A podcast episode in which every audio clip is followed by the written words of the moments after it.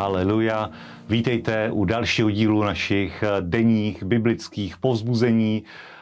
Podíváme se hned do našeho dnešního slova, prvního ze tří, do knihy Přísloví 8. kapitoly, kde Boží slovo hovoří o moudrosti, o, to, co, o tom, co moudrosti přináší, o tom, jak je moudrost klíčová pro to, aby si správně šel životem, protože moudrost, moudrost není jenom informace, moudrost není jenom vzdělání, vědění, ale z biblického pohledu je moudrost umění se vždycky správně rozhodnout. V situaci, kdy jestli doleva nebo doprava, vzít práci tu nebo tu, opustit práci, vzít si toho nebo toho za manžela, vstoupit do takové nebo takové služby, potřebuješ boží vedení. A ty nejsi na to sám, ale právě máš všemohoucího Boha, jemuž patří všechna moudrost a je, který nám ji zjevuje skrze Ducha Svatého právě v moment, kdy se potřebuješ rozhodnout.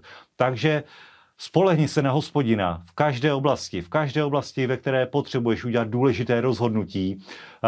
Odezdej věc hospodinovi k tomu, aby, aby si šel po správné cestě, aby na rozcestí si se vydal cestou, která vede do požehnání, do božího království a to je moudrost. Není to jenom poznání, není to jenom získání informace, i to je skvělé. Máme různé dary ducha, slovo poznání, slovo moudrosti. A rozdíl právě mezi těmito dvěma dary, že poznání je něco, co ti přinese informaci a moudrost je to, co ti přinese směr.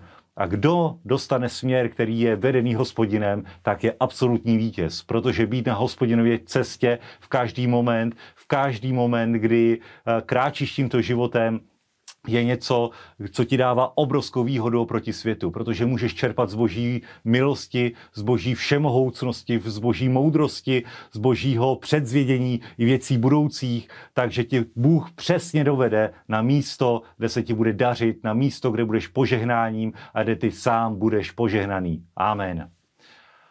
A druhé místo, na které dnes se podíváme, je z Evangelia Lukáše, od 7. kapitoly 36. verše, kde je známý příběh o tom, jak Ježíš přichází do farizeova domu a v ten moment, kdy Ježíš, kdy Ježíš večeří, tak přichází hříšná žena, která ho pomazává drahým olejem a skrápí nohy jeho eh, svými, svými slzami a utírá ho svými vlasy. To znamená velký skutek, který, který ukázal naprosté odezdání eh, vůči Ježíši a hledání naděje v jeho vykupitelské dílo, v jeho odpuštění, protože eh, Ježíš byl velmi známá postava. On už činil velké skutky a tady ta žena, která věděla, že z hlediska zákona je hříšná, má má možná být ukamenována, má možná uh, hřích, který uh, nelze odpustit,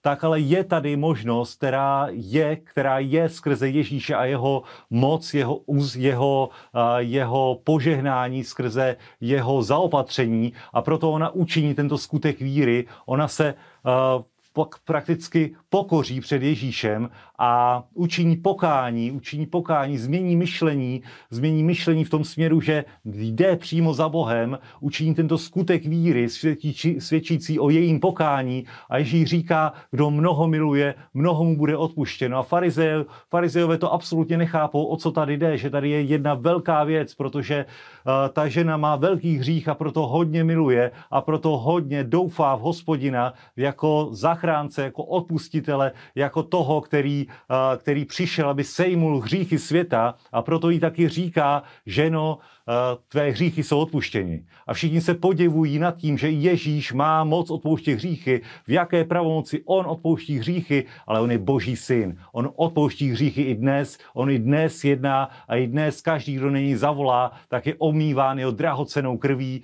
která stále očišťuje od každého hříchu. Amen.